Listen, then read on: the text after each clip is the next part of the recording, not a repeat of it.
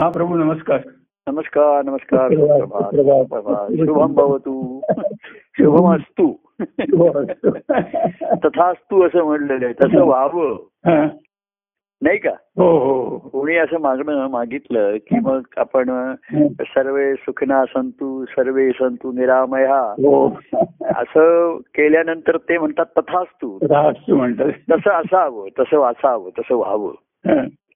पण असावं म्हणजे झाल्याशिवाय असणार नाही ना ते. हो हो हो. त्याच्याप्रमाणे तथा तसं असावं.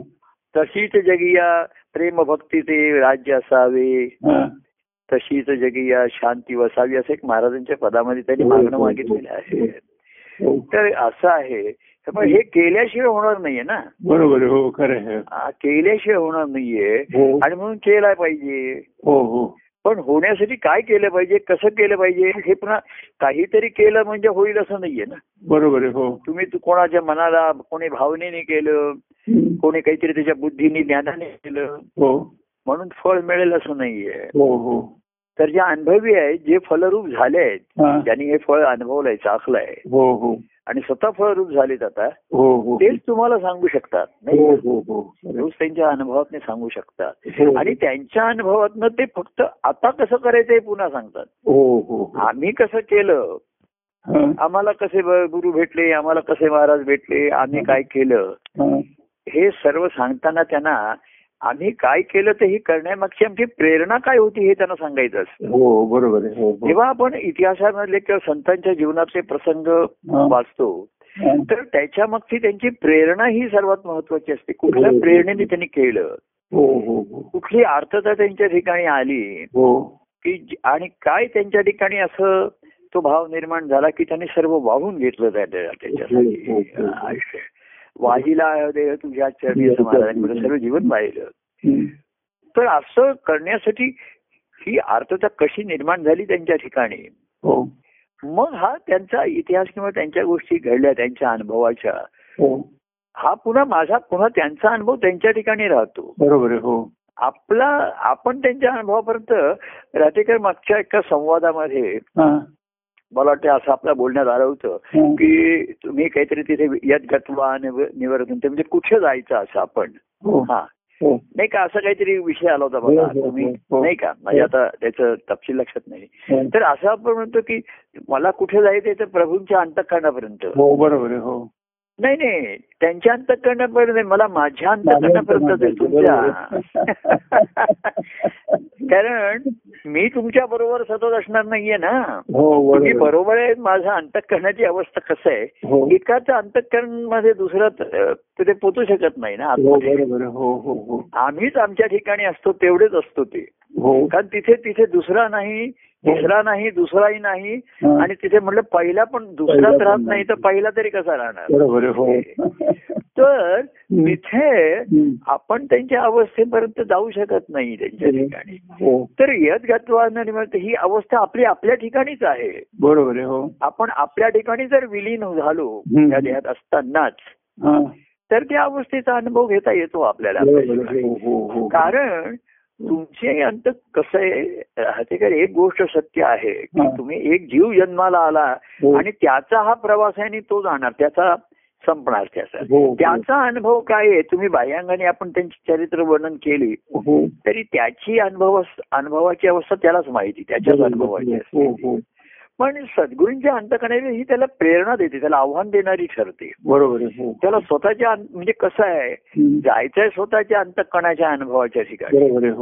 कारण प्रत्येकाच्या ठिकाणची अंतःकरण तेच आहे जसं आत्मस्वरूप प्रत्येकाचं तेच आहे तिथेच विलीन व्हायचं आहे तिथे शेवटी देहत्यागानंतर तर आपण जाणारच सर्वच जण त्या सर्व याच्यात विलीन होणार. पण देहात असताना जे विलीन झाले स्वतःच्या ठिकाणी विलीन झाले लय पावले ज्याला विलयपेक्षा लय पावणं हा सर्वात महत्वाचा आहे. वेगळल्यासारखं झालं आतमध्ये तेच धन्य झाले त्यांनाच त्या आनंदाची सच्चिदानंदाची प्राप्ती झाली किंवा चिदानंद म्हटलं तो असं त्याला काय नावं दिली. हो.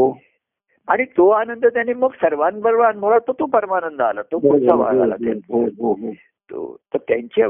तर ही आपल्याला आपल्या ठिकाणी जायचं आहे त्यांच्या ठिकाणी पण ती प्रेरणा मिळावी. हो. ते आम्ही सुद्धा तुमच्या ठिकाणी आतमध्ये म्हणजे कसं आहे, शेवटी बीजरूपाने जाता येतं ना. बरोबर आहे. हो. आता फळ आहे, हे फळ काही तुमच्या आपण जमिनीमध्ये नाही पेरत आहे, त्याचं बीजच पेरतोय. हो हो. आणि मग ते बीजाचं रूपांतर ते तुमच्याच ठिकाणी होणार ना. हो बरोबर. आमचं फळ आमच्या ठिकाणी आहे. हो हो. पण त्यातलं जे बीज आहे ते शिष्याच्या ठिकाणी त्याच्या ठिकाणी ते पेरतात त्याच्या ठिकाणी. हो हो. आणि मग ते त्याच्या आनंदाचं तिथे फळरूप अवस्था त्याची होणार आहे. बरोबर. हो हो. आमच्या आनंदाची फळरूप अवस्था ही ठराविक मर्यादेच्या पलीकडे नाही जाणतात, नाही समजतात. हो. कारण जाणण्यासाठी तुम्ही माध्यम आविष्कारांचं घेणार. बरोबर आहे. आणि आविष्कार हे तात्कालिक असतात, तेवढ्या वेळ पुरते असतात. ते चिदानंदाच्या चैतन्य आनंदाचा विलासच म्हणलाय त्याला, चिदविलासच असतो. आता आपला संवाद सुद्धा तो चिदविलासच आहे ना, आनंदाचा विलासच आहे. सर्व सृष्टीत तो चिदविलास आहे त्याच्यामध्ये. तर त्यांचे आविष्कार, त्यांची पदं म्हणा, ही सर्व आपण घेऊ यांच्या ठिकाणी. तर त्यातला जो त्याचा जो गाभा आहे हा जेव्हा तुम्हाला स्पर्श काय आहे त्या सर्वांमधला तुमच्या ठिकाणचे जे बीज आहे त्याला जो स्पर्श झाल्याशिवाय, आणि तो स्पर्श झाला तर त्याला मोड येईल, एखादे त्याच्या ठिकाणी येईल. ते बीज रुजवलेलं आहे, ते रुजलं पाहिजे ना. हो बरोबर आहे. असे अंत माझ्या त्या पदामध्ये आहे की अंत अंतर प्रेमे भिजविले. हो. अंतर प्रेमे भिजविले भाव बिजासी रुजविले ती भक्ती येता फुलो. तो भक्ती वेलू जसा आला वरती, तर मग ती तर तो आनंदाचा अनुभव त्याचाच राहणार आहे त्याचा. आपण हेच म्हटलं तेव्हा देहत्यागा जी कुठे जायचंय ते आपल्याला आपल्या ठिकाणी जायचं आहे. बरोबर आहे. देहत्यागानंतर सर्वच त्या परमात्मा स्वरूपात विलीन होणार. हो बरोबर. सर्वच हवेमध्ये जाणार ना, हवा हवामध्ये जाणार, त्याच्यामध्ये आकाशातच जाणार सर्व. पण देहात असताना ज्यांनी हे केलं त्यांनीच बाजी मारली. बरोबर आहे. आणि तेच प्रभू झाले. बाजी प्रभू मधलं मला बाजी आणि प्रभू दोन्ही शब्द महत्वाचे वाटतात. बाजी मारली म्हणजे जिंकले, त्याने पराक्रम केला. बरोबर का नाही. बाजी हे नाव कशावरनं आलंय, ते जिंकला तो. हो बरोबर. पराक्रम केला त्याने. हो. आणि आपल्या प्रभूंचं नाव राखलं म्हणजे कसं आहे, बाजी हे त्याचं नाव आणि प्रभू वडिलांचं नाव किंवा आडनाव लावतो आपण. हो. तर ज्यांनी बाजी मारली त्यानेच प्रभूंचं नाव राखलं ना, त्यानेच आपल्या सद्गुरूंचं नाव त्यांनी दुमदुमून सोडलं. अशी आपली माझी एक शब्दांची थोडी गंमत असते. तर ज्याने त्याने बाजी जिंकला तू पाहिजे, आणि हे तुला कोणाच्या दुसऱ्या विरुद्ध नाही, तुझ्या तुझ्याच याच्या विरुद्ध जिंकायचं आहे. तुला काय तुझे लहानपणाचे संस्कार आहेत, स्वभाव आहेत, सर्व काही आहे त्याच्यामध्ये. आणि मग त्याच्यामध्ये हा संस्कार केला. अंतरप्रेम भिजलं की नाही हे कळायला मार्ग नसतो. आम्ही सुद्धा दुसऱ्याच्या कसं अंतरात कसं जाणार ना, म्हणजे व्यक्ती म्हणून मी जात नाही. आता माझं प्रेम किंवा सांगणं हे त्याच्या ठिकाणी जात आहे की नाही हे त्यालाच जाणवलं पाहिजे त्याच्या ठिकाणी. आणि ते जाणवलं ते उघडून आल्याशिवाय कळणारच नाहीये. तेव्हा करायचे आपण मगाशी म्हटलं शांती असावी, प्रेम असावं, आनंद असावा, तर त्याने तसाच तू म्हटलं. पण केल्याने होत आहे, केलीची पाहिजे. हो बरोबर आहे. त्याच्यासाठी केल्याशिवाय तर होणार नाही ना. हो बरोबर आहे. खरं. हॅलो. हा ऐकतो ऐकतो मी. हा केल्याशिवाय होणार नाही. बरोबर आहे. पण केल्याने होत आहे की नाही हे पाहिलं पाहिजे. बरोबर आहे. हो. आता झाडाचा दृष्टांत घेतो, पण काही सारखं खोदून आतमध्ये बघू शकत नाही. बरोबर आहे. पण त्याचं जेव्हा रोप वरती येतं तेव्हा मग कळायला लागतं. हो हो हो. Hello hello. हा रोप येतं जेव्हा दिसायला लागतं तेव्हा, आणि मग ते रोप त्या बाह्यांगाच्या सृष्टीला ऊन, पाऊस, हवामान याच्यामध्ये ते सस्टेन होत आहे की नाही, टिकून राहत आहे की नाही हे महत्वाचं असतं त्याच्यामध्ये, नाही का. कारण हा शेवटी बाहेरचा परिणाम होणारच आहे त्याच्यामध्ये, टाळता येत नाहीये त्याच्यामध्ये. आणि तरीही ते फुललं, त्याला फुलं आली आणि फळलं, तर त्या बीजाचं सार्थक झालं. बरोबर. मग ती कृतज्ञता असा तो ती भक्ती येता फुलवून या कृतज्ञ भाव ये दाटून या. कृतार्थ जे झाल्यानंतर जी कृतज्ञता ही सार्थ असते, त्याचं सार्थ असते. तेव्हा हे बघण्यासाठी याच्यामध्ये तर करायचं कसं म्हणून ते कधीतरी आता मनोभूमी तयार झाली की नाही असं काही कळत नाही. आम्ही आपलं दोन असतं त्याच्यामध्ये, एक नातं निर्माण करून प्रेम अनुभवूया किंवा प्रेम अनुभव आहे असं आपण म्हणतोय, मग नातं निर्माण करून ते अनुभवूया. बरोबर आहे. तर ते त्याच्याशिवाय ते फळणार नाहीच आहे ना, त्याच्याशिवाय ते होणारच नाहीये. तर कसं आहे, पूर्वी बघा पूर्वी शरण येत असत गुरुना, ते श्रद्धेने येत असत, आधी नातं निर्माण करत असत. आणि ते नातं आता पूर्वीच्या काळाप्रमाणे असेल आता काय असेल, तर ते नातं सांभाळायचं, तर प्रेमाने नांदूया. आता नातं निर्माण झालंय, तर नुसतं नातं आहे म्हणून सर्व करायचं आहे, बाह्यांगाने गोष्टी करायच्या आहेत की काम करायला पाहिजे, अमुक करायला पाहिजे, सेवा करायला पाहिजे, अमुक करायला पाहिजे, पण शेवटी ते एकत्र राहणं वेगळं आणि प्रेमाने नांदणं वेगळं आहे. तसं ते एकत्र ये, तू आता नातं निर्माण केलंय, अमुक केलंय. काय माहिती आहे नात्यामध्ये ही गंमत अशी आहे की आम्ही लोकांना सारखं, आता परवा मला कोणीतरी असं जेव्हा विषय निघत होते तर ते म्हणे की तुम्ही कुटुंब प्रमुख आहात, असा एक विषय निघतो ना. याच्या कुटुंबामध्ये मी आणि म्हणायचो तुम्ही कुटुंब प्रमुख फक्त रेशन कार्डावरती होतो आता तिथेच. तर गंमत अशी आहे, मी कुटुंब प्रमुख आहे असं मी म्हणू म्हणण्याने लोकांनी म्हटलं पाहिजे तुम्ही कुटुंब प्रमुख, तर ते खरं आहे ना. मी कुटुंब प्रमुख आहे, तुम्ही कुठेतरी प्रमुख आहात म्हणून गाजवायला लागला. ते काही ऑफिस मधलं तुम्ही इन्चार्ज असाल तर तुम्हाला ते पाहिजे, कारण तुम्हाला तिथे ऑफिशियली तुम्हाला ती ड्युटी दिलेली आहे की तुम्ही मॅनेजर आहात, जनरल मॅनेजर आहात, तुमच्या हाताखाली एवढा स्टाफ आहे, बरोबर आहे, तुम्ही त्यांचे प्रमुख आहात, बॉस आहात. पण आपल्या जीवनामध्ये इथे कोणी कोणाचा बॉस होऊ शकत नाही. मी प्रमुख आहे असं मी म्हणू शकत नाही, त्यांनी म्हटलं पाहिजे तुम्ही प्रमुख आहात, बरोबर आहे. हो, आम्हाला तुमचा तुम्हाला आम्हाला विचारलं पाहिजे, मार्गदर्शन घेतलं पाहिजे. मीच प्रमुख आहे म्हणून जर मार्गदर्शन द्यायला गेलो तर कोणी ऐकून घेणार नाही, त्याच्याकडे लक्ष देणार नाही, ते मार्गदर्शन देणार ते त्रासदायकच होऊ शकतात. तर कुठलंही नातं सुरुवातीला कसं असतं बघा, ज्यांना माहिती नाहीये, आई वडील आपण ते सांगतात ना, मी तुझी आई आहे, मी तुझे वडील आहे, बाबा आहे, हे त्याला सांगितलं जातं कारण तो अज्ञानी आहे नात्याचं. पण पुढे त्या नात्यातनं संबंधातनं त्या मुलांना वाटलं पाहिजे ही माझी आई नाही, हे माझे वडील. लक्षात आलं तुम्हाला मला काय म्हणायचंय, पहिल्यांदा नातं सांगितलं जातं कारण त्यांना अज्ञानी आहेत ना ते, बरोबर. तर त्यांना सांगायचं अरे ही तुझी आई आहे, की तुझ्या हिच्या पोटातनं तुझा जन्म झाला, म्हणजे तुझे बाबा आहे. ते नातं त्याला कळायला वेळ लागेल. मग ते तुझे आईचे तुझा नवरा आहे, मग तुझे वडील आहेत, ते रक्षण करतात, आधार करतात. असं करता करता त्याच्या अनुभवानी त्याला वाटलं पाहिजे ही माझी आई आहे, ही माझे बाबा आहे. मग तो शेवटपर्यंत म्हणेल. आता ही नाती जेव्हा पुढे लोक विसरायला लागले तेव्हा आई वडील त्यांना आठवण करून द्यायला लागले, अरे मी तुझी आई आहे, मी तुझे वडील आहे, कसा वागतोयस तू, काय करतोयस. आपण सांगून यू कॅनॉट डिमांड, बरोबर आहे, बरोबर आहे. इट इज बी कमांडेड, काय म्हणतात, respect cannot be demanded, should be commanded. तर पूर्वी डिमांड, आता लहानपणी आपण सांगू शकतो अरे आईला असं नाही बोलायचं, बाबांना असं नाही करायचं. आता मुलं मोठी झाल्यानंतर आईशी कसं वागवायचं, बाबांशी कसं वागवायचं हे त्यांचं ते ठरवतात, त्यांना कोणी सांगू शकत नाही आणि सांगून काही त्याच्यामध्ये उपयोग नाही. बरोबर आहे. तर कुठलंही नातं सुरुवातीला ते एका बाजूनेच असतं, पण ते दोन्ही बाजूचं झाल्याशिवाय ते फळत नाही, फुलणार नाही त्याच्यामध्ये. तर पहिली बाजू संत सत्पुरुष बघा, आपण संतांचं जीवन सांगता सांगतात कुठेतरी त्या संतांनी सर्व तुमचे संसार सुरळीत करा, मार्गदर्शन करा करताना हा गुरुमंत्राचा बीज, ते गुरु ते गुरु बनतात. हो, खरं म्हणजे ते गुरु बनतात. मुख्य शिष्य आलेला नाही, त्यांना कळत नाही. जसं ती सांगते मी आई आहे, मी तुझे वडील आहे, किंवा पूर्वी लहानकर लग्न व्हायचं तर ते लहान मग सांगितले हा तुझा नवरा आहे, ती आपली खेळत असायची, त्यांच्यात भांडणं व्हायची. मग ते अरे असं नाही, त्याच्याशी तू भांडायचं नाही, तो नवरा आहे तुझा. मग ती म्हणली नवरा म्हणजे काय, मला त्याला माहिती नाही बायको म्हणजे काय.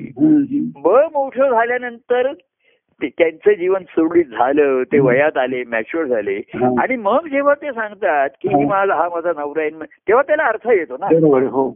पण आधीचा संस्कार हा शब्दाचा शब्दाने केलेला असतो. नातं हे एका बाजूने दाखवलं जातं आणि ते दाखवल्याशिवाय दुसरी बाजू येणार नाही ना. बरोबर, खरं. कुणीतरी एक हात पुढे करेल तर दुसरा त्याला हात धरेल ना. बरोबर, हो, खरं. आता दुसरा हात मागत नाही म्हणून आम्ही हात पुढे करतो.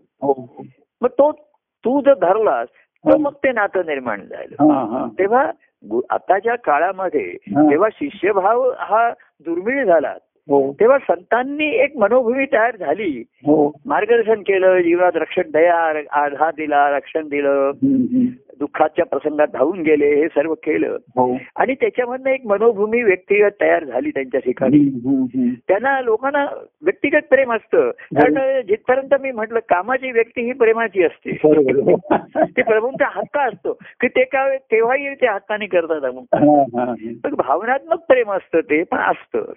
तर या भावनात्मक प्रेमाचं एक संबंधात प्रेम संबंधात रूपांतर व्हावं बरोबर म्हणून नातं निर्माण केलंय संतांनी. आपण सुद्धा हा गुरुमंत्राचा संस्कार केलाच आग्रहपूर्वक हो, की जिथे साधारण भावनिक आली, लोकांची ही आली, तर आता आतमध्ये भूमी तयार झाली की नाही करायला मार्ग नाही. बरोबर हो.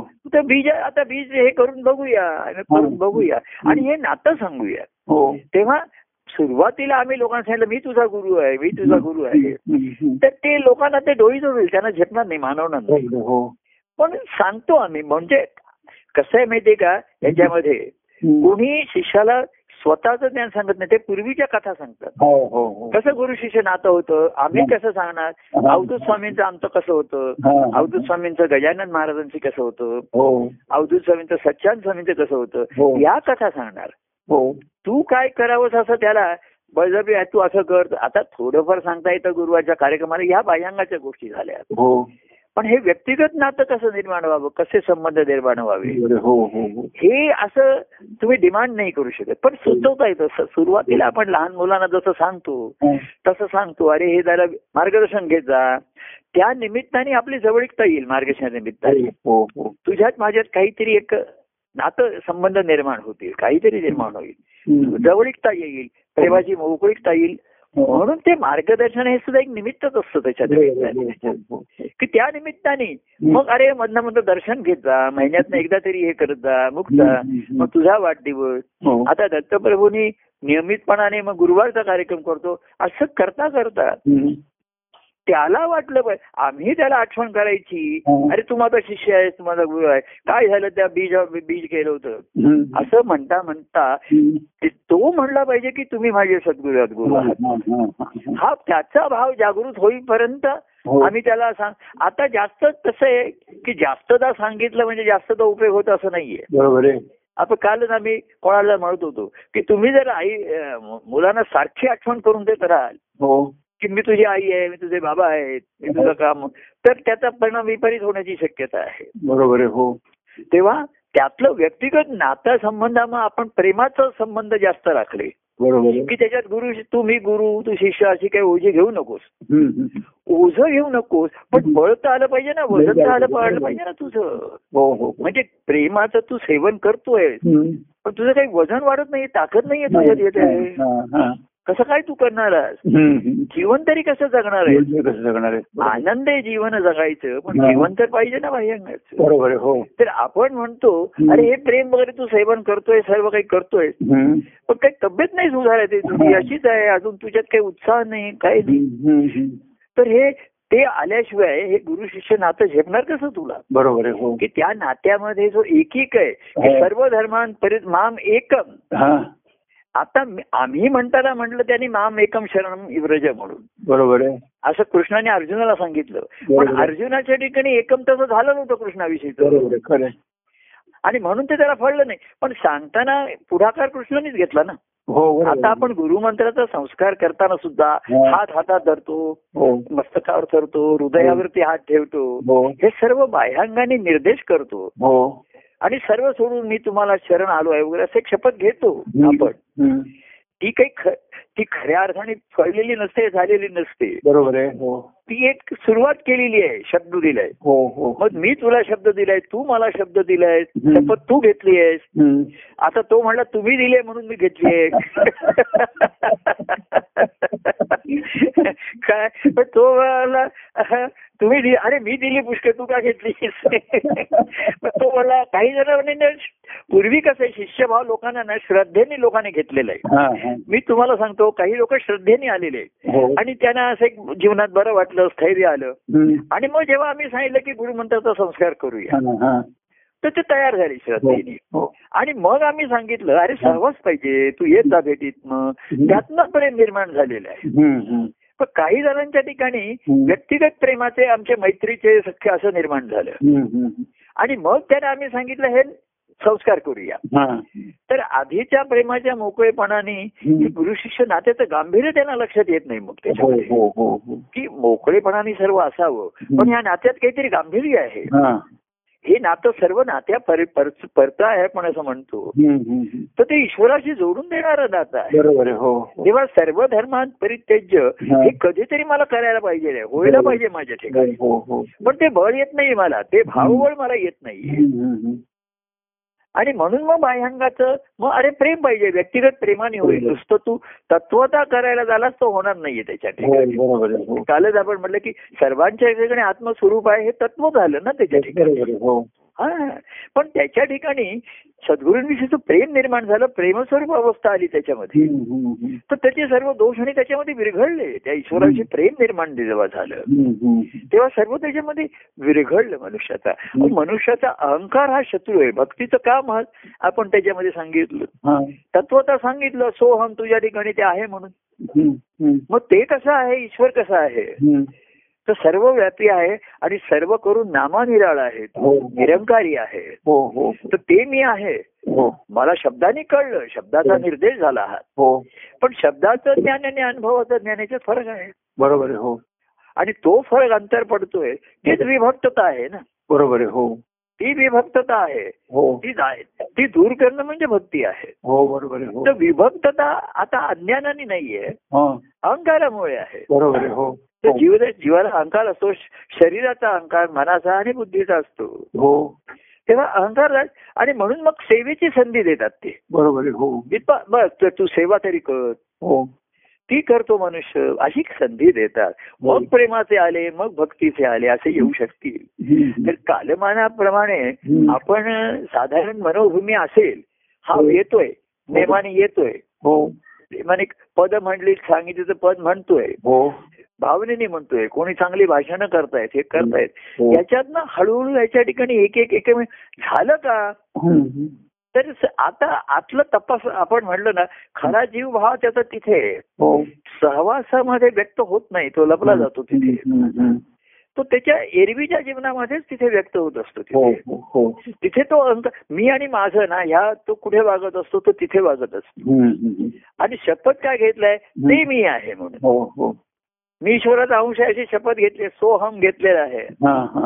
पण जीवाचा अहम आहेच ना त्याचा तो, बरोबर हो हो. आणि तो तिथे नव्वद पंच्याण्णव टक्के तोच असतो, बरोबर हो. मी आहे आणि हे माझं आहे, बरोबर हो. आणि माझ्याप्रमाणे चाललं पाहिजे. मी कुटुंब प्रमुख आहे असं एक मला एक जण म्हणला, मी कुटुंब प्रमुख आहे. मी म्हटलं तू म्हणतोय, तुझ्या घरातले लोक म्हणतायत का? ते नाही म्हणतायत.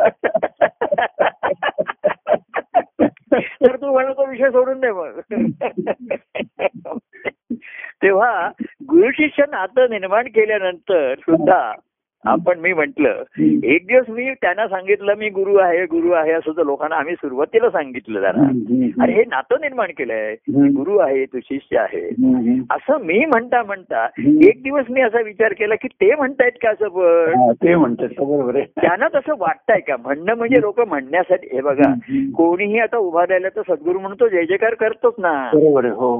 पण तसंच नातं त्याला वाटतंय का खरंच शिष्य भाव त्याचे की मी माझ्या सद्गुरूंशी जोडलेला आहे, जोडलेला आहे, माझं नातं आहे.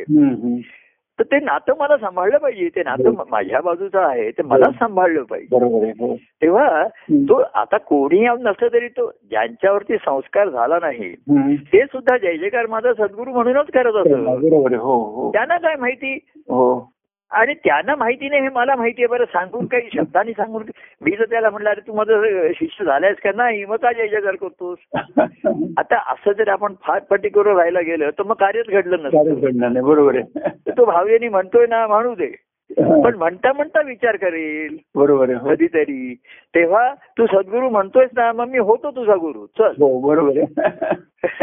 देव हो राहिला मग गुरु होऊन सांगतो तुला, ज्ञान सांगतो, मार्गदर्शन सांगतो त्याला हो. पण त्याला वाटलं पाहिजे त्याच्या ठिकाणी नेहमी अरे हे माझे सद्गुरू आहेत हो, मी मी त्यांच्याशी संबंधामध्ये पाहिजे, त्यांच्या संपर्कात पाहिजे. इतर जशी मी नाती सांभाळतो तर ही नाती इतर नाती बघा आपण सांभाळतो, आणि या नात्यामध्ये मात्र जबाबदारी तुम्ही जर गुरु म्हटलं की ते नातं त्यांनी सांभाळा.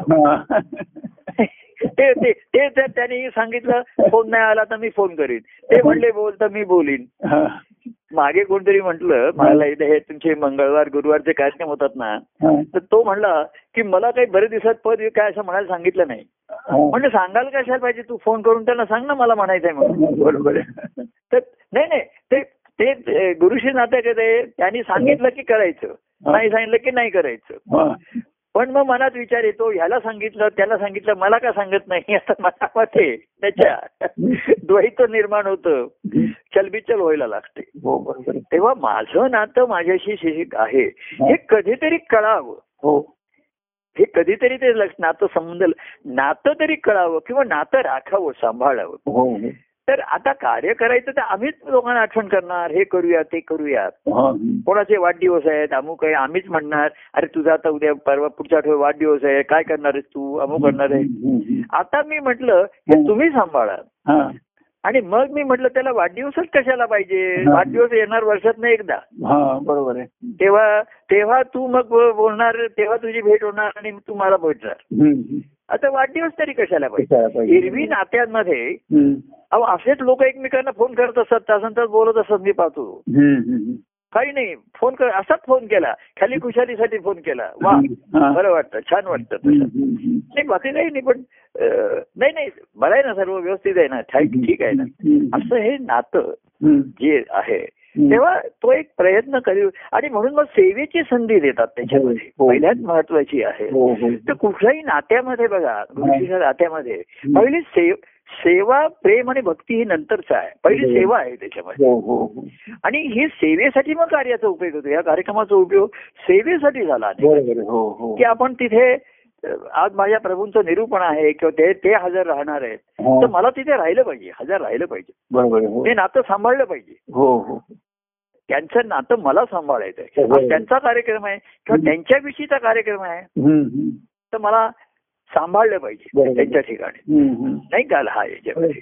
तेव्हा हा माझ्या ठिकाणच्या आता मी लहान राहिलो नाही, राम लल्ला म्हणता राम मोठा झाला शेवटी, राम लल्ला झाला त्याचा जन्म झाला कुठे झाला आता त्याचे मोठे सोहळे आणि मोठे त्याचं हे झालं तिकडे. आता गंमत बघा म्हणजे मी दृष्ट गंमत हे सांगतो की का सोहळा झाला तिथे अयोध्येमध्ये झाला हो, पण त्याचं सेलिब्रेशन सर्वकडे होत आहे ना, पण तेच खरं आहे. तसं सद्गुरू आता तिथे आहेत पण सद्गुरूंविषयी जिथे बोललं जात आहे माझ्या माझ्या गुरुंविषयी बोललं जात आहे तिथे आहे, या सर्व कार्यक्रमाविषयी आस्था वाटायला लागते ना तिथे. म्हणजे काय तिथे झाला पण इथेही जल्लोष झाला होऊ शकतो. तसं मंगळवारचा कार्यक्रम आहेत, गुरुवारचे कार्यक्रम आहेत, प्रभू प्रत्यक्ष नाहीयेत, प्रभू प्रत्यक्ष असताना तर जल्लोष असतोच तिथे कार्यक्रमामध्ये, पण ते प्रत्यक्ष नाहीयेत पण त्यांच्याविषयी होत आहे तिथे सादर होतोय. तर तोच उत्साह आता लोक इथे किती उत्साहाने किती फटाके चालला होतोय. आता तो म्हणे तुमचा लल्ला अयोध्येला आहे का इकडे आहे कुठे, तो लल्ला म्हणजे लाडला म्हणतात त्याला, लहान मुलाला भेटले त्याच्यामध्ये. तेव्हा त्या रामाचं चरित्र पुढे केवढं झालं पण त्याचं त्याची सुरुवात तिकडे झाली. बरोबर आहे तिथे त्याच्यामध्ये अयोध्या म्हणजे जिथे युद्ध संपलं सर्व. हो बरोबर. मग त्याला किती प्रवास वनवास झाला त्याच्यामध्ये, किती जेव्हा हे झालं त्याच्यामध्ये. तेव्हा शेवटी मी म्हटलं तुम्ही तुमचं घेत घातवा ते अंतःकरण म्हणजे आत्मारामाची जी तुमच्या ठिकाणी ही झालेली आहे तिथेच भेटी घेणं, आत्मारामी रामदास तिथेच त्याची भेटी घेणं आत्मभेटी आहे आणि तिथेच विलीन होऊन राहणं हे आहे. तेव्हा अशी आत्मारामाची भेटी असं रामाचं म्हटलं की आत्मरंगी रंगाला, रामरंगी रंगाला, आता श्यामरंगी रंगाला आणि प्रेमरंगी रंगाला. तर सर्वांच्या मध्ये बघा पूर्वी पूर्वी दैवतामध्ये रामकृष्ण शंकर वगैरे अशा तऱ्हेची रामकृष्ण हरी, पण कलियुगामध्ये रामकृष्ण दत्त हे आलेले आहे त्यामध्ये. तेव्हा तो राम मोठा राम रामाचं तेजस्वी चरित्र आहे ना त्याच्यामध्ये. आणि कसं असतो संत, आणि कृष्णाचं मनस्वी आहे. तुम्ही बघा रामाचं चरित्रावरनं तेजस्विता, राज्य राजा कसा असावा तर रामासारखा असावा, राम राज्य म्हटलेलं आहे, पण कृष्ण राज्य म्हटलेलं नाही.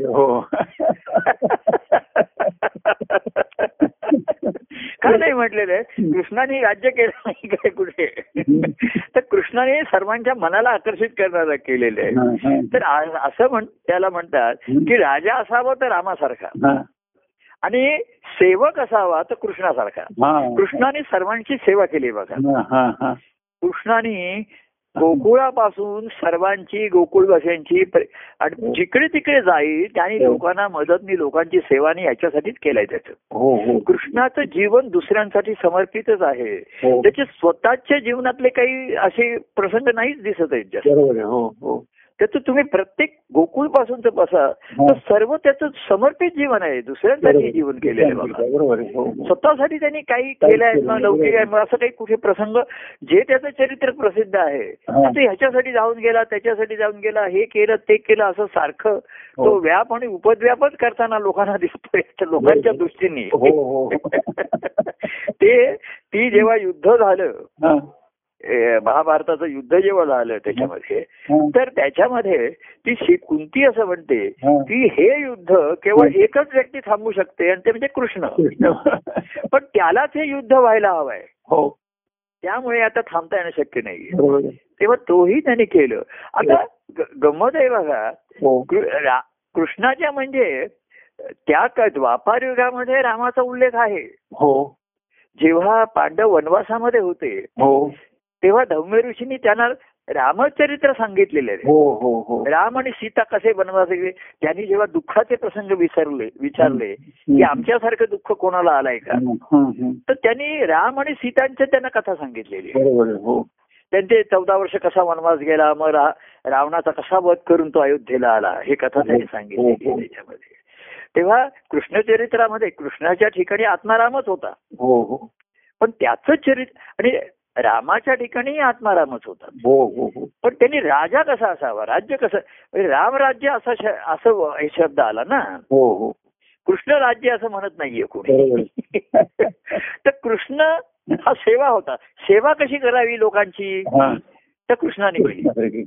त्यांनी म्हणजे सर्व समर्पण केलेली आहे कृष्णांनी, काही हातचं राखून कोणाची केलेली नाही, पूर्णपणे केलेली आहे. तेव्हा राज्य असावं रामासारखं, सेवा करावी कृष्णासारखी, भक्ती, अहो कृष्णानेच सर्वांची भक्ती केली असं वाटतंय मला, आणि कार्य करावं ते दत्तप्रभू, राज्य रामाचं असावं, प्रेम भक्ती कृष्णाची असावी, प्रेम करावं तर कृष्णाने करावं, राज्य करावं, राम हा राज्याचा आला, तर राम राज्य, कृष्ण प्रेम प्रेम आणि दत्त कार्य.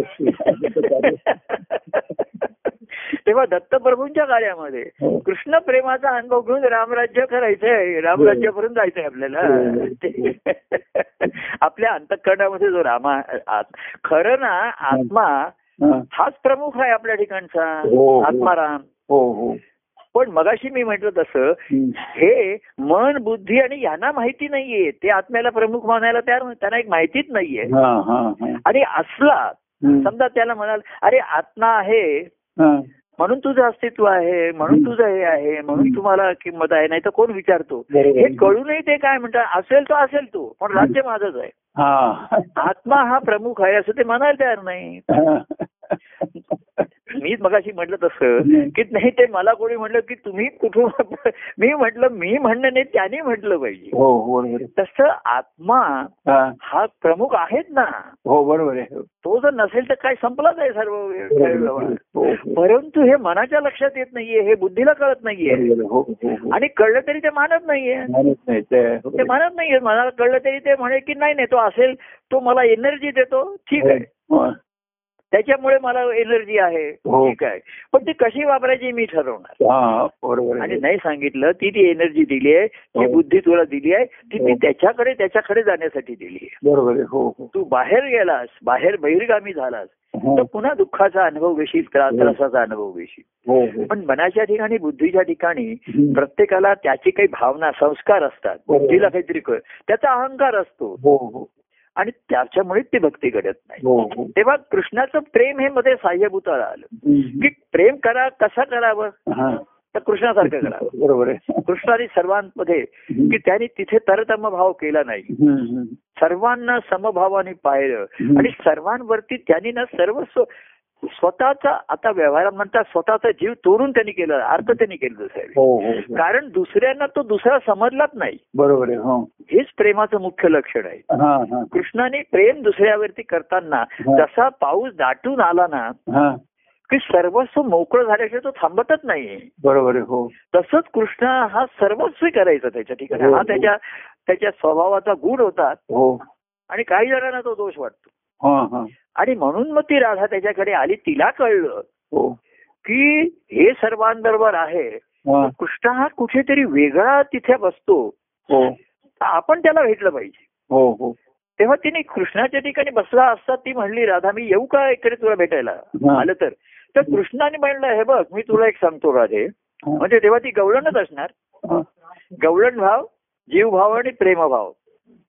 तर तिच्या ठिकाणी तो म्हणला, कृष्ण म्हणला बघ मी सर्वांबरोबर खेळत असतो, वागत असतो, हे करत असतो, तिथे तू असतेस ते ठीक आहे, आता माझ्या एकांतात तू येतेस ना तिथे मी सर्वांसाठी करत असतो, लोकांची लोकांच्या इच्छा आणि हे मी प्रमाण मानतो.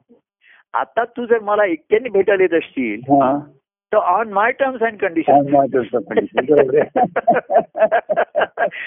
तरच तुझी कंडिशन सुधारेल.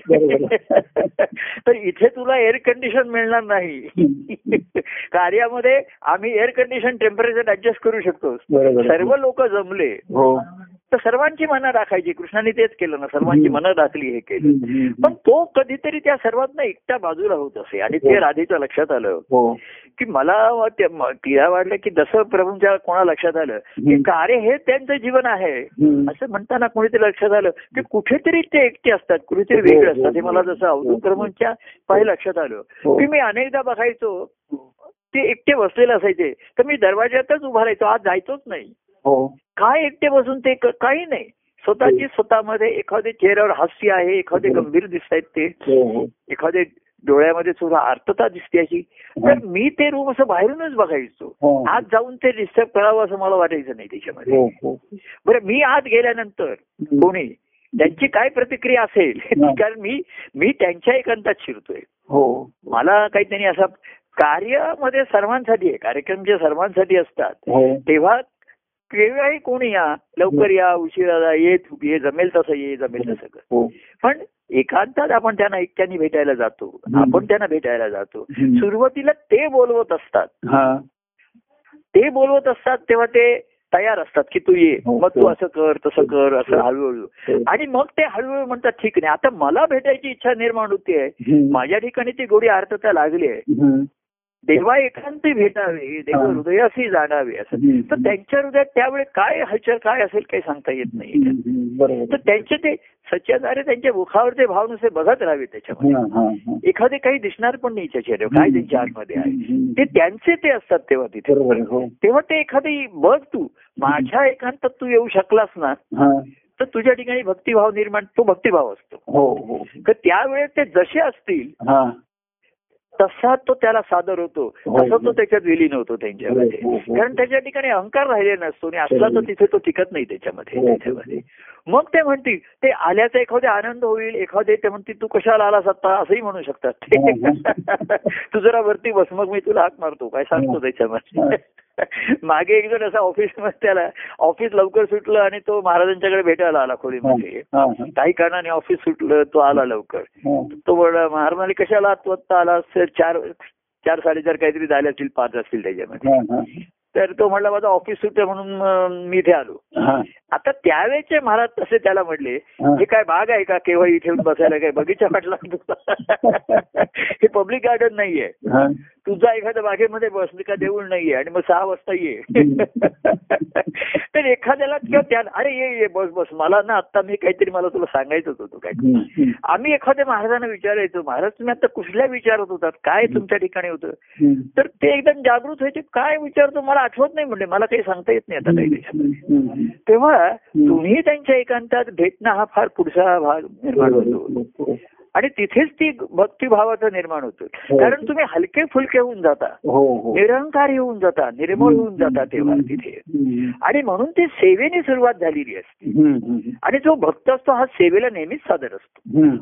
म्हणजे आम्ही भक्तिभाव नेतो तरी महाराज जी सेवा सांगायची काही, तर मी मग आता तुमच्यापासून दूर कर, आता मी महाराजांच्या चरणाशी बसलोय, हे करतोय, मला त्यांचा सहवास प्रिय झालाय असं म्हणताना महाराज मला सांगायचे की आता तू असं कर, ज्याला तिकडे जाऊन त्यांना भेटून ये.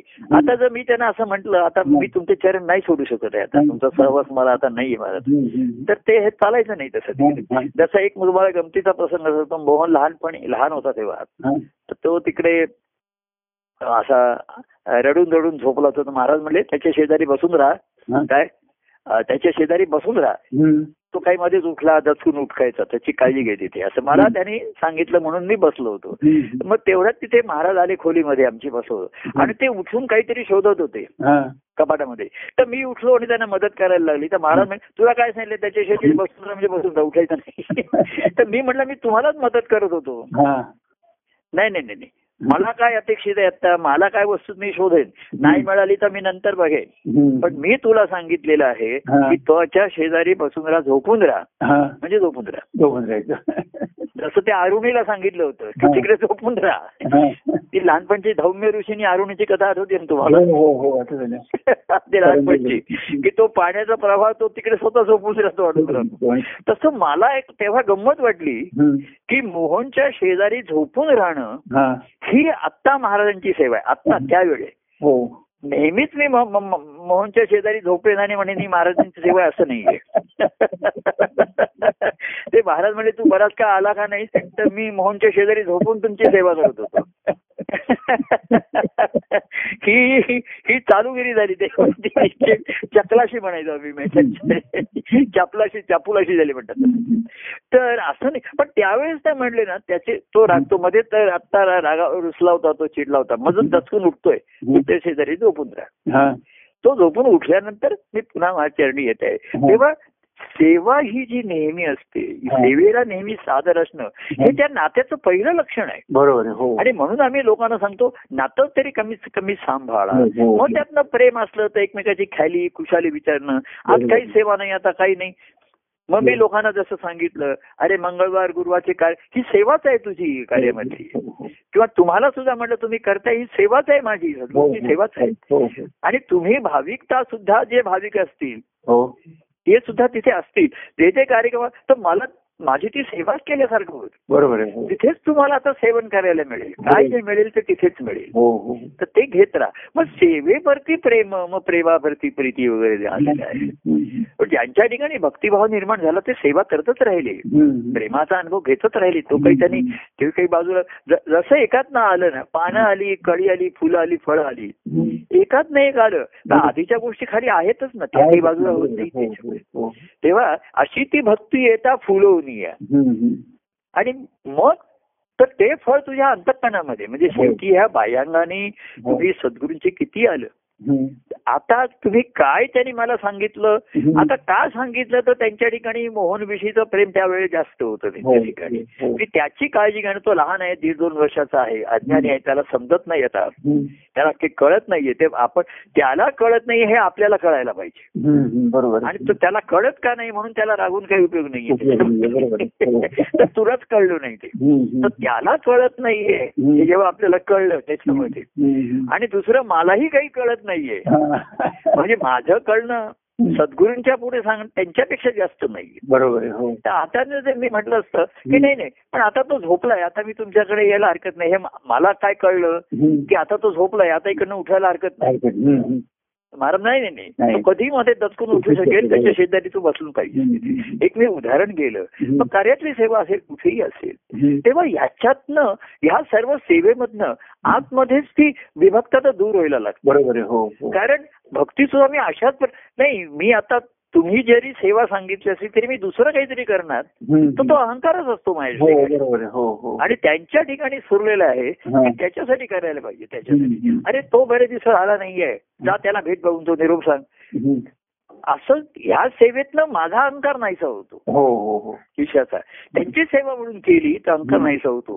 आणि मग त्यातनं जी त्यांची प्रेमस्वरूप अवस्था आहे ती त्यांच्या ठिकाणी किती त्याच्याविषयी आस्था आहे, किती आदत आहे त्यांच्या ठिकाणी. कारण त्यांनी त्याला आपला मानलाय म्हटलाय म्हणजे तो आपला हा त्यांचा अनुभव आहे त्याच्यात. बरोबर. आता राम तो सर्वांच्या ठिकाणी आहे ना. हो हो हो. घटी घट घट घट मे भाला राम असं म्हणतात. मग सर्वांच्या ठिकाणी राम असला तर समाजामध्ये द्वेष मत्सर असं काही असू नाहीये. बरोबर आहे. असा भेदभाव असू नाहीये. तो कुठल्या जातीचा आहे, कुठल्या धर्माचा आहे, तुमच्या ठिकाणी सर्व समभाव पाहिजे. बरोबर आहे. तरच तो रामाचा भाव आला. रामाचा भाव तो असं म्हटलं नाही की तो सीतेवरती जाणीवर तो काय साधा धोबी आहे. म्हणजे सामाजिक दृष्ट्या तो खालच्या ह्याच्यातला होता ना, वर्गातला. तर त्याच्या शब्दाला काय किंमत दिली? हे काय कोणी विश्वाविद आमच्या ऋषी मुनी वगैरे कोणी म्हटले नाहीये. खालच्या समाजातला, खालच्या वर्गातला एक मनुष्य, त्याला कोणीतरी सांगितलं असेल तो असंच बोलणार, त्याची लायकी तीच आहे, त्याची तीच अवकात आहे. नाही नाही नाही नाही नाही राम म्हणत होता, रामाला सर्वां ठिकाणी राम दिसत होता, तो राम खरा. त्याला सर्व ठिकाणचा राम दिसतो, तो तोच त्याचा राम त्याच्या अनुभवाचा झाला. आणि म्हणून मग तो रामराज्य त्याचं राज्य कौतुक झालं की त्याच्यातल्या कुठल्याही कुठल्याही समाजातला कुठल्या असो, न्याय तर त्याला न्याय दिला त्याने, त्याच्यामध्ये शेवटी दिला. पण ह्याच्यामध्ये किती न्याय दिला तरी कृष्णाने शेवटी न्याय अन्यायामध्ये कृष्णाने राम रामराज्य केलं नाही. कृष्णाने सर्वांची सेवा आणि प्रेमाने, आणि त्यांनी तो सर्व पक्षपाती कौरव पांडवांमध्ये पांडवांच्या सज्जनांच्या बाजूला उभा राहिला. सत्कृती की सज्जन अजून पूर्णपणे त्यांच्यातलं दुर्जनत्व गेलं असं नाहीये, पण त्यांनी सज्जनत्वाला त्याला प्रोत्साहन दिलं, त्याला हे केलं, त्याच्या मागे उभा राहिला. आणि व्यक्तिगत प्रेम सर्वांना दिलं, त्या प्रेमासाठी तो धावून गेला त्या सर्व ठिकाणी त्याच्यामध्ये त्याच्यामध्ये अहो, त्यांनी कौरवांना दुर्योधनाशी वगैरे सुद्धा त्याचे व्यक्तिगत प्रेमात तो सांगत होता, अमुक करत होता.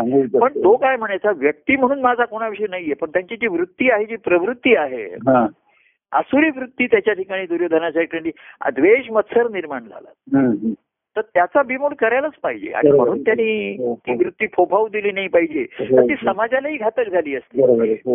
म्हणून त्याचा त्यांनी नाश केला. आणि मग कौरव पांडव असं दोघांचाही करून तो त्यातनं मोकळा झाला शेवटी. शेवटी बघा, सर्वातनं मोकळं होणे हे महत्वाचं.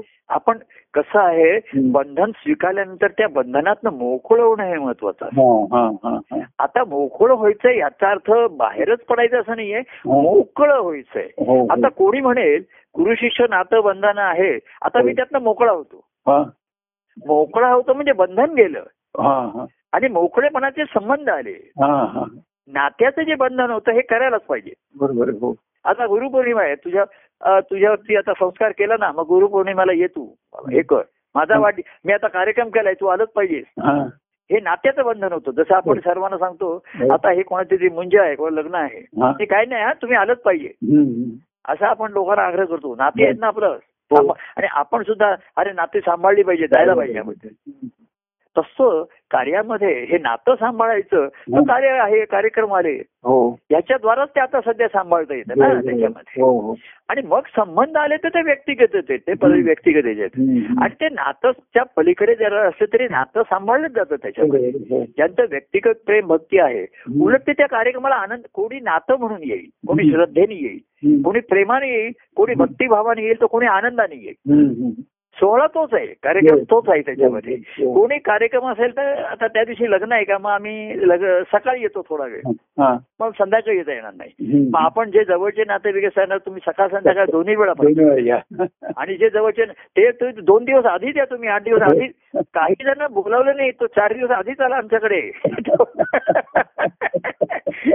तर तो म्हणला की काय लग्न घालायची काय तयारी करायची असेल त्याच्यासाठी मी आलोय. तर आता परिस्थिती आम्ही म्हटलं याच्या वेळी आता घरी लग्नाची काहीच तयारी करावी लागत नाही. जिकडे तिकडे पूर्वी कसं घरी फराळायचं करायचं, असं असेल. आता इकडे म्हटलं सर्व कॅटरर्सला ऑर्डर दिलेली आहे, अमुक दिलेली आहे आणि ते आता करायचे. तेव्हा शेवटी सद्गुण त्या भक्तिभावाने जसा जसा अज्ञानाचं अज्ञान पटेल दूर होतं पण अहंकार विरघळायला लागला की आपण आपल्यापाशी यायला लागतो. बरोबर आहे. शेवटी मनबुद्धीचा जो अहंकार आहे त्याच्या ठिकाणी ही अहंकारामुळे विभक्तता आली आहे, दुरावा आलेला आहे. ह्या सर्व नात्यामधनं ते नातं सांभाळायला पाहिजे, नातं पळायला पाहिजे. मग सेवा पाहिजे. अरे सेवा म्हणून तरी कर, नाही तुला ते नाही पण सेवा म्हणून कर. जसं आपण घरामध्ये आता म्हणतो अरे घरामध्ये तुम्ही आपण ना काहीतरी कामं करा, दोन कामं करायला पाहिजेत. मी घरात राहतो ना, काहीतरी करशील की नाही? नुसता जावला जेवायला येतो. अरे आताच काय झालंय, हात मारल्यानंतर जेवायला आलं तरी पुष्कळ काम झालं असं लोक म्हणतात. कारण त्याला जेवायला हाका मारला तरी त्याला गेलं की हाक ऐकू जात नाही, वेळ जात नाही. तेव्हा कार्यक्रमाला हाका मारतो आम्ही. अरे कार्यक्रम आहे, अमुक आहे, सर्वांनी या या, काय सुख संपलेलं आहे. सो तर अरे त्याने हाका मारल्यानंतर जाणं ही माझी सेवा आहे, माझं कर्तव्य कर्म आहे. हे नातं मला सांभाळलंच पाहिजे. मला मला माझ्या बाजूनी पुढाकार नाही घेता येत आहे पण त्याने घेतल्यानंतर मला त्याला प्रतिसाद द्यायलाच पाहिजे. हे नातं आलं त्याच्यामध्ये. तर हे नातं सुद्धा कळत नाही लोकांना, वेळ कळत नाही. मंत्राचा संस्कार कलियुगामध्ये सर्वातच लोप होतो त्याच्यामध्ये म्हणतात. आणि मग नुसतं व्यक्तिगत प्रेम आहे, व्यक्तिगत प्रेम आहे पण ते नातं आणि संबंध आल्याशिवाय ते फळणार नाही त्याच्याशिवाय. तेव्हा अहंकार हा शरीरात असतो. आता शरीर आपल्याला देवाने दिलं, शरीराने असं शरीर दिलं, त्याचा अहंकार बाळगायचं काय कारण आहे? बरोबर. मौन आहे लोकांना, त्यांच्या भावना, आमचे संस्कार, आम्हाला असं कळ सांगण्यात आलंय, असं करण्यात आलंय. पूर्वी असं होते शहरातले लोक, गावातले लोक, शिकलेले लोक, न शिकलेले लोक, आता असं काही राहिलेलं नाहीये त्याच्यामध्ये. त्यांचे त्यांचे काहीतरी संस्कार असतात, त्यांना काहीतरी लहानपणापासून सांगितलेलं असतं ते असं करायचं तसं करायचं आणि त्या बंधनात त्या अडकलेले असतात. बरोबर. त्या बंधनातूनही जेव्हा अहो शेवटी हा आत्मा देहाच्या बंधनातूनही सुटतोच ना. बरोबर. हे बंधन सुद्धा त्या आत्म्याने स्वीकारलंय, आलाय तो खेळण्यासाठी म्हणून. हो हो हो. आता एक दिवस खेळण्याचा कंटाळा आला, नाही खेळ जमत आहे म्हणून तो निघून गेला किंवा खेळ रंगात आला तरी निघून जातो, असं काही नाहीये त्याच्यामध्ये. उलट तो म्हणतो खेळ रंगात आलाय ना, हो आत्ताच निघण्याची वेळ आहे. हो हो. तसं तो कृष्ण तिथे गोकुळमध्ये निघताना असं महाराजांनी प्रतिकात्मक घेतलं होतं शेवटचा की हरीने डाव मांडीला, असं तो कृष्णामध्ये उभा आहे आणि सर्वजण त्याच्यामध्ये फेर धरून नाचतायत. हो. सर्वजण त्या सुरामध्ये रमलेत रंगलेत असं म्हटल्याबरोबर कृष्ण हळूच तिकडनं निघून जातो त्याच्यामध्ये. आणि मग त्या खेळाचं पुढे काय झालं हा अनुभव जाता त्याचा राहिला. तेव्हा सर्व बंधनं म्हणतात आणि प्रेमाचं बंधन हे बंधन नाहीये. म्हणजे मी म्हटलं नात्यातनं म्हणजे तो नाती सोडत नाहीत, नाती मोडत नाहीत पण त्याचा बंधनाचा भाग जातो. हो. प्रेमाचा भाग येतो. मोक मोकळेपणामध्ये हो नाही दोन्ही असतं ना त्याच्यामध्ये. तो म्हणू शकतो प्रेमाने अरे नाही पण मला मी एवढं नाही, मी आता जास्त मला बसवत नाही, अमुक नाही, मी एक तासभरच येईन, दोन तास, ठीक आहे. मोकळेपणा येतो त्याच्यामध्ये. आणि नात्याचं बंधने स्वीकार अरे ते तरी पालन पालन करता करता जेव्हा प्रेम निर्माण होतं मग मोकळेपणा सहज येतो. तेव्हा हे मोकळं मोकळंच होत जायचंय. आत्मा आत्मा खरा बंधनात नाहीये. बरोबर आहे. पण ही मनाच्या मनाच्या बुद्धीच्या ह्याच्या या काल्पनिक बंधनात पडलेलं आहे. तीच माया, खरं म्हणजे तीच माया आहे त्याच्यामध्ये. त्याला जसं झोपेमध्ये स्वप्न पडलं आहे आणि तो ओरडतोय रडतोय, तो त्याने विचारलं की काय झालं हे, नाही नाही मला स्वप्नात कोणतरी असं राग ओरडत होतं, मला भीती वाटत, आणि काहीच नाहीये बायांगाने. तसं हे मन आणि बुद्धी ह्याच्या मनाच्या कल्पना आणि बुद्धीचे दूषितत्व दूषितपणा ह्यामुळे हे सर्व माया निर्माण, मायेचं पटेल निर्माण झालेले ते काल्पनिक आहे त्याच्यामध्ये. तर ते बाजूला व्हायचं.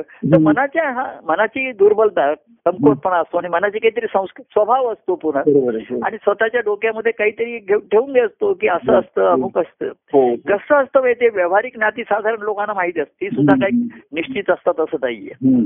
तुम्हाला दोन तीन भाऊ असले तरी प्रत्येकाशी तुमचं नातं तेच असतं पण संबंध वेगळे असतात. पण नातं सांभाळतो लोक, आत्या आहे, मामा आहे, काका आहेत वगैरे सर्व आहेत आणि मग कुठेतरी संबंध जुळायला लागतात. तो मग वेगळेपणा आपसूक निर्माण होतो तिथे. ते मग नातं हे प्रसंगा प्रसंगापुरतं राहतं. बरोबर. आज प्रसंग आहे आणि संबंध हे प्रसंगाच्या परते नेतात. उलट संबंधातनं नवीन नवीन प्रसंग घडवतात ते. ते म्हणतात चला अरे या शनिवारी या, असंच आपण जमूया. मग पुढच्या शनिवारी तुमच्याकडे, दर महिन्यात एका शनिवारी आम्ही लोकांच्याकडे जमूया, हे नात्याच्या पलीकडचं गेलेलं आहे त्याच्यात. आणि मग ते सर्व, आणि मग ते काय करतात, सर्वज्ञांनाच बोलवत नाहीत ते, त्यांचे ग्रुप तयार करतात ते त्याच्यामध्ये. अरे नको त्याला बोलू नका, तो रंगाचा बेरंग करेल, त्याला हे असं थट्टा मस्करी वगैरे आवडत नाही, त्याला नका बोलू, त्याला तो चिडका आहे, त्याला हे आवडत नाही. मग त्याच्यामध्ये निर्माण होतो त्याच्यामध्ये एक आवडीचे त्याच्यामध्ये. तर इथे काय निर्माण केलेलं आहे, प्रेमामधनं एकची झाली एक गोडी, प्रेमाची गोडी लावतात, तुझी माझी झाली एकची आवडी, असा असा प्रयोग इथे कलियुगाच्या काळामध्ये दत्तप्रभूंच्या कार्यामध्ये त्यांनी कृष्णाचं प्रेमाने हे सुरुवात केलेलं आहे. खरं म्हणजे अधिक व्यवहारामध्ये तुम्हाला बघा, आपण म्हणतो समानशील व्यसनेशी सक्षम, की एका आवडीचे लोक पटकन गोळा होतात, एकत्र येतात, कुठेही कुठेही जमले त्याच्यामध्ये, लग्न असो काय असो तरी एकदम ते एका एका व्यवसायातल्या म्हणा, एका त्यांच्या आवडी. अरे परवा तू ह्याच्यात कॅसेट ऐकलीस का रे, ह्याचं गाणं ऐकलंस का, परवा मैफिलला गेलोस का, अशी चर्चा सुरू होती तिथे. दुसरे काहीतरी त्यांच्या व्यवसाय, कुणी काय सध्या शेअर बाजार काय म्हणतोय, हे काय म्हणतोय, म्युच्युअल फंड काय चाललंय, इकडे चर्चा करतो. परंतु सर्वात कठीण आणि जे पराक्रमाचं ठरलं ते गुरु शिष्य नातं, कारण ऑपोजिट अट्रॅक्ट, तिथे ऑपोजिट असतं, ऑपोजिट अट्रॅक्ट, आणि ऑपोजिट असल्याशिवाय करंट फ्लो होऊ शकत नाही त्याच्यामध्ये. पॉझिटिव्ह निगेटिव्ह म्हणूनच करंट येतो, बरोबर आहे, आणि तो डिस्टर्ब करत जातो, करंट वाहतो म्हणजे त्या ह्याला सर्वांना डिस्टर्ब करत जातो तो, बरोबर आहे, इनिशिएशन म्हणतात त्याला. तुम्ही करंट कसा वाहतोय, आता आम्ही फिजिक्स मध्ये तेव्हा की वाहतो कसा, म्हणजे एका क्षणात वाहतो तो, परंतु आतमध्ये कशी चलबिचल होते, आतले पार्टिकल्स कसे असतात, तुमच्या लक्षात असेल माझ्या याचे, मग तो करंट कसा फ्लो होतो. तर ऑपोजिट अट्रॅक्ट हे खरं महत्वाचं असतं, आणि जीव आणि शिव हे ऑपोजिट असतात त्याचं ज्यांना अट्रॅक्शन, तो शिव तो शिष्यभाव असतो, पण ते झेपला पाहिजे, तो करंट आतनं वाहणं हे शिष्यभाव राहिला नाही. आणि म्हणून मग प्रेमाचा करंट, प्रेमाचा प्रवाह वाहण्याचा प्रयत्न केला इथे. तो तुम्हाला ते टू ट्वेंटी व्होल्टेज जमणार नाही, घेता येणार नाही तुम्हाला. किंवा आता मग ते आता जे जे असतात ना, म्हणजे उपकरणं की स्वयंपाकघरात वापरायची, ही कमी व्होल्टेजची ठेवतात आता बरीचशी त्याच्यामध्ये, हाय व्होल्टेज नको त्याच्यामध्ये. तरी सुद्धा कुठल्या प्लगला कुठे लावलं हे तुम्हाला कळलं पाहिजे, बरोबर. आधी परवा चुकून लावलं तर फ्यूजच गेला आमच्या इकडचं कोणीतरी दुसरं, मग तो म्हणला तुमचा इन्स्ट्रुमेंटच डिफेक्टिव्ह आहे त्याच्यामुळे तो फ्यूज जातोय. तसं गुरु शिष्य नातं हे लोप पावत चालला कलियुगाच्या काळामध्ये, महाराजांनी ओळखलं, कारण तिथे हाय व्होल्टेज असतं तिथे व्होल्टेज, आणि ऑपोजिट असतं, आणि ऑपोजिट अट्रॅक्ट. म्हणजे मी सच्चान स्वामीचा शिष्यभाव बघितला की त्यांचा स्वभाव महाराजांच्या अगदी विरुद्ध होता, पण त्यांना महाराजांच्या स्वभावच नव्हतं, तर त्यांच्या अंतःकरणाच्या अवस्थेत फार अट्रॅक्शन होतं, आणि त्याच्यामध्ये मग ते महाराजांचा स्वभाव ते झेपवत असत, तेलवत असत ते. पण महाराजांचा स्वभाव यांचा ऑपोजिट होता एकमेकांच्या, पण त्यामुळेच करंट वाहू शकला त्यांच्याकडे त्याच्यामध्ये. आपण गुरुमंत्राच्या संस्कार हातात हात घेतो, हृदयावरती हात ठेवतो, हा करंट व्हायला पाहिजे तिथे. तर आता ऑपोजिट अट्रॅक्शन फार कलियुगाच्या काळात कठीण आहे, ऑपोजिट असतील तर ते दुसऱ्या टोकालाच जातील, अट्रॅक्शन राहणारच नाही, उलट ऑपोजिट एकमेकाला ऑपोजिट. आता opposition far the sake of opposition आहे, विरोधासाठी विरोध आहे त्याच्यामध्ये, तर ते कधीच अट्रॅक्शन एकमेकाला होणार नाही त्याच्यामध्ये. पण पूर्वी ते ऑपोजिट असत, आणि सर्व भाव सर्व धर्मांतरतेजन तुला शरण आलेलो आहे असं ते येत असत. तर आता महाराज म्हणले तसं नाहीये, तर तो करंट आपण हाय व्होल्टेजचा आता नाही होणार आहे, तर प्रेमाचा प्रवाह वाहतो का बघूया. तो सुद्धा कठीण आहे राजेकर, मनाला स्पर्श करतो प्रेम, सुखावतं, पण आतमध्ये जास्त शिरायला लागलं की मनाची चलबिचल सुरू होते, मनाचा पुन्हा ते त्याच्यामध्ये आतले जे काही विरोधाभास मनाचे असतात, त्याचे काही स्वभाव असतात, संस्कार, आतल्या गाठी असतात. महाराजांनी म्हटल्या गाठी अहंकाराच्या आमुच्या लपवणे किती त्या लपवा, आतमध्ये असतात त्या गाठी, बरोबर. आणि जसा तो प्रवाह आतमध्ये हो होतो म्हणतो, सेवानी प्रेम आहे, व्यक्तिगत प्रेम आहे, भेटलं की बरं वाटतं, पाहिलं की बरं वाटतं, ऐकलं की बरं वाटतं, असं करता करता जर ते प्रेम आतमध्ये अधिकाधिक संबंध अधिकाधिक दृढ होत जसे व्हायला लागतात, तर तो प्रेमाचा प्रवाह आतमध्ये जाऊ बघतो. बरोबर आहे. आणि तो आतमध्ये मग जातो तर तो मळ आहे तो निर्मळ होऊ शकेल ना त्याच्यामध्ये. तिथे करंट पास करून करंट पास करून त्यांनी मळ नाही अहंकाराला त्याला जाण्याचा प्रयत्न केला. करंट पाठवूया आतमध्ये आणि ते तोडूया असं म्हणतात. तर ते म्हटले ते झेपणार नाही आपल्याला एवढं बोलतेच. म्हणजे हे झालं काय ते म्हणतात ऑपरेशन यशस्वी झालं पण पेशंट गेला. त्याचा त्याचा अहंकार त्याला गेला पण तो यायचा बंद झाला असं बोलायला नको. तर बाबा प्रेमाच्या प्रवाहात येत राहा येत राहा तू प्रेम प्रवाह वाहत ठेव असं असं सांगितलं. तर हा म्हणून मग कृष्णाचं कार्य आलं. कृष्ण हा म्हणजे सर्वांचा प्रेमाचा.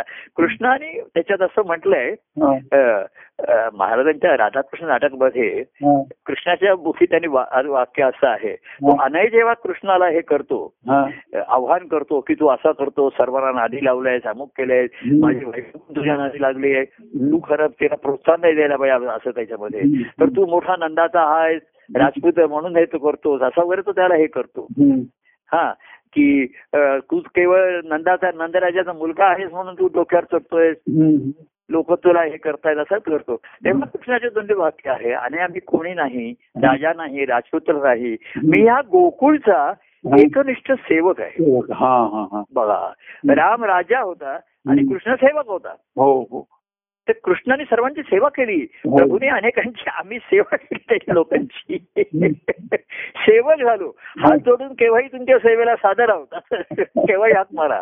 Twenty four hour day and night service आहे आमची की तुम्ही त्याच्यासाठी वन झिरो झिरो इमर्जन्सी फोनही फिरवायची आम्ही आपणच जात असेल तर हात न मारता सुद्धा. हो. नुसतं कानावर जरी आलं की तो काहीतरी त्याला लागलंय पडलं तर आम्ही जात असो त्याला भेटायला त्याच्यामध्ये आणि त्याला मदत करत असो. तेव्हा कृष्णाचं वाक्य बघा लक्षात आहे मी गोकुळचा एकनिष्ठ सेवक आहे आणि ते का तर माझं गोकुळवासियांवरती अत्यंत प्रेम आहे. आणि का प्रेम आहे ते गोकुळवासी काय मोठे गुणवान होते आणि त्यांचं त्यांना कामापुरताच मामा कामापुरताच पाहिजे होता कृष्ण. त्यानेच ते सुखानं होत होते. त्यातल्या कामाचा काहीतरी जणांचा कृष्ण प्रेमाचा झाला पण कृष्णासाठी सर्वच प्रेमाचे होते आणि म्हणून त्याला ते सेवा करणं हे काम वाटत नव्हतं.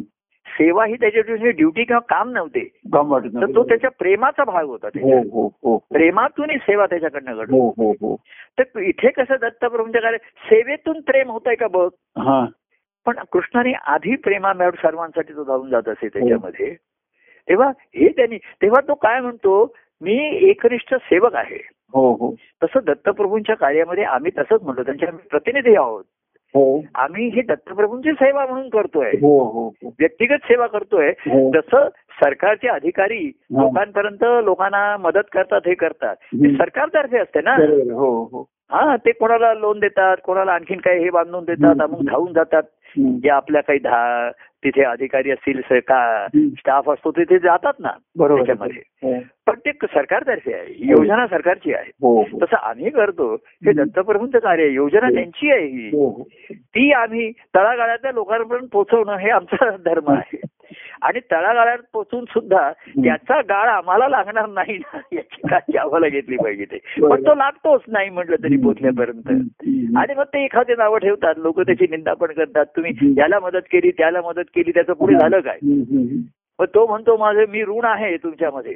ऋण आहे नाही त्या ऋणातनं मुक्त हो सेवा कर काय करू माझं काही करू नकोस. आता ह्या दत्तप्रभूंच्या कार्यामध्ये एकनिष्ठ सेवक म्हणून राहा जसा कृष्ण सुद्धा मी गोकुळचा बघा तो म्हणतो वाक्य आहे मी गोकुळचा एकनिष्ठ सेवक सेवक आहे माझी निष्ठा गोकुळवाशांसाठीच आहे. गोकुळ गोकुळ ते कसे आहेत त्यातले कोण चांगले आहेत वाईट आहेत कोणी प्रेमळ आहेत कोणी लबाड आहेत हुशार असतील निर्णय लोक असतील पण त्याच्यात त्यांनी फरक केला नाही.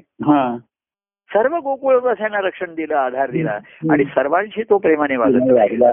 आणि हेच ते कोड राधेला पडलं की राधा त्याला विचारते सर्व तुझ्यावरती रागावतात ना तुझा कामापुरता उपयोग करून घेतात वेळ प्रसंगी नुसतं देखल्या भावा ऋण आहे तुझं, कृष्णा तुझं ऋण आहे वगैरे असं म्हणतात, पण एरवी तुला काही विचारत नाही आणि ते ऋण फेडण्याचा काही प्रयत्नही करत नाही तुझ्या. वेळ प्रसंगी तू आता त्यांच्या कामाचा राहिला नाहीस किंवा त्यांची कामं केली नाहीस तर तुझ्यावरती रागावतात, तुझी निंदा सुद्धा करतात, तरी तू सर्वांवरती प्रेम कसं काय करतोस असं राधेला प्रश्न पडतो पहिल्यांदा. आणि म्हणून ती आतमध्ये त्याला एकांतात भेटायला जाते तेव्हा तिच्या लक्षात येतं की हा सर्वांवरती प्रेम करतोय, करत नाहीये, ते होत आहे याच्याकडनं.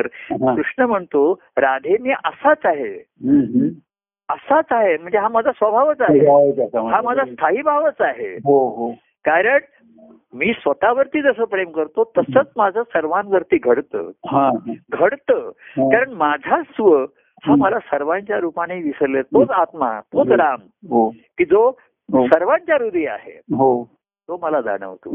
तेव्हा राधेला ते कोडं कळलं की हा सर्वांवरती प्रेम करतो ह्याच्याकडनं घडतं कारण ह्याचं स्ववरती प्रेम आहे, आत्माप्रेमामध्ये आहे. माझ्या दत्तप्रभू स्वप्रेमी प्रभू नित्य रमती, स्वतःच्या प्रेमात नित्य रमलेले असतात म्हणून प्रेम सर्वांवरती सर्वांवरती प्रेम त्यांच्याकडनं घडतं आपसू, कारण स्वप्रेमी प्रभू नित्य रमती म्हणून प्रेम सर्वांवरती विसरून सर्व प्रेम ते घेता प्रेमरूप दिसती दत्त प्रभू मूर्त रूप होती.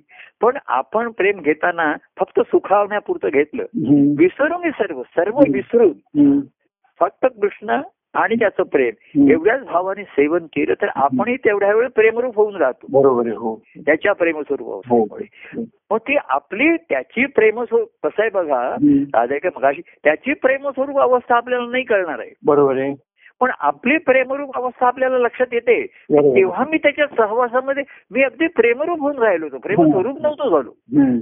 पण जसा सूर्याच्या प्रकाश स्वरूपामुळे आपण प्रकाश सर्व सृष्टी प्रकाश स्वरूप होऊन राहते. हो, पण तेवढ्या वेळेस सूर्याचा अस्त झाला किंवा पृथ्वीचा अस्त झाला की तो प्रकाश नाही दिसत, परत त्या वस्तू सर्व अंधारात जातात, त्यांचा मूळ रंग बाहेर येतो सर्व.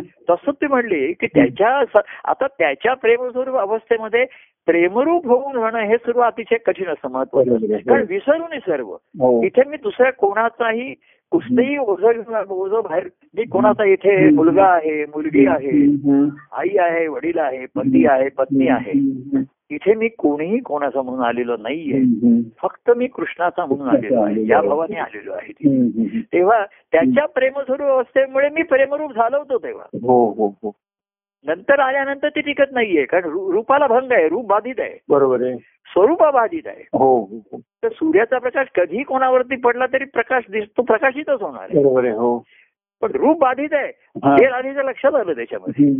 पण ठीक आहे ती म्हणली त्या प्रेम मी प्रेमरूप अवस्थेमध्ये असते हा तरी मला अनुभव, तो तिला अनुभव घेण्याचा चटक लागला, छंद लागला तिला एरवी. पण ती माझी प्रेमरूप अवस्था थोड्या वेळची असते पण फार सुंदर असते, फार छान असते, रमणीय असते, फार गोड असते, मला अतिशय प्रसन्न वाटतं, प्रफुल्लित वाटतं, स्वतःच्या स्वतःला अनुभवता येणं त्याच्या प्रेमस्वरूप अवस्थेमध्ये.